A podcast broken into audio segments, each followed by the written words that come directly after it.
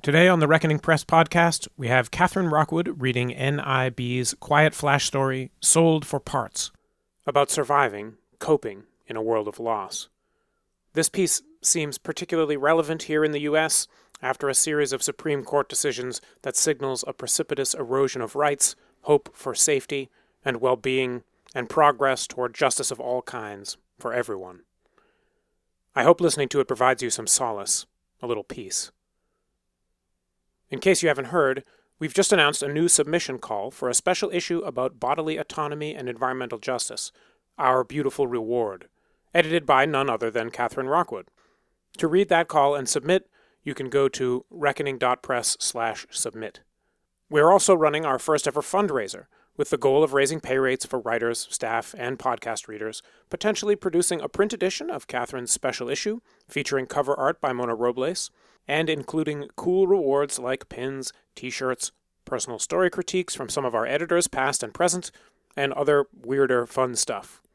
Go to reckoning.press slash support us for details. Thank you for listening. NIB is a non binary speculative fiction writer with an MFA in creative writing from Goddard College. In their spare time, they co curate Two Hour Transport, a science fiction and fantasy reading series based in Seattle that welcomes SFF writers from around the world. Read more about Two Hour Transport at twohourtransport.wordpress.com or on Facebook at facebook.com slash twohourtransport. Catherine Rockwood lives in Massachusetts. Poems in Lady Churchill's Rosebud Wristlet, Liminality, Psaltery and Lyre, and elsewhere. She reviews books for Strange Horizons and reads for Reckoning magazine. Her chapbook, Endeavors to Obtain Perpetual Motion, is available from the Ethelzine Press.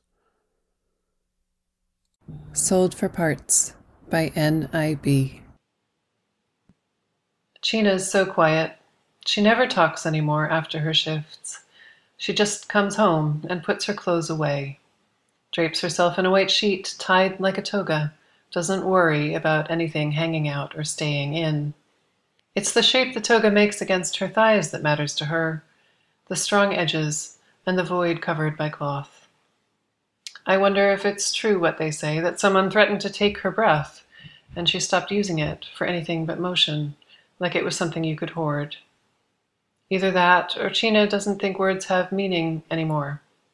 So we sit next to each other on the sofa and watch a few shows on the net until it's time for my shift, and China sleeps. I have the opposite of China's job, so our professions are related.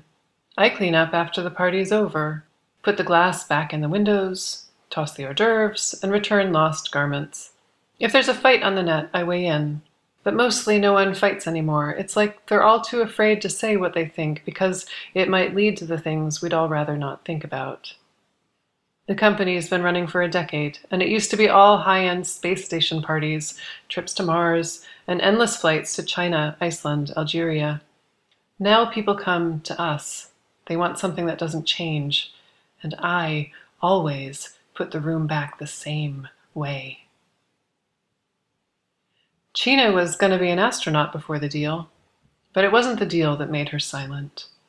As for me, I talk enough for both of us and more than I should. I hang out on the threads that still try to list the disappearing animals. I'm responsible for spotting five kinds of insects, seven mammals, and three reptiles. When they're gone, I'll watch new ones until they're gone too. One man's job is to watch the mountains. Two are still there, but the range is all hollowed out. Desert now. We don't talk on the thread about why they're gone. No one can stomach that, and we don't want to hope too hard. Life is livable a little bit at a time. I was a scientist before the deal, but I can't remember any of it anymore. Not one equation.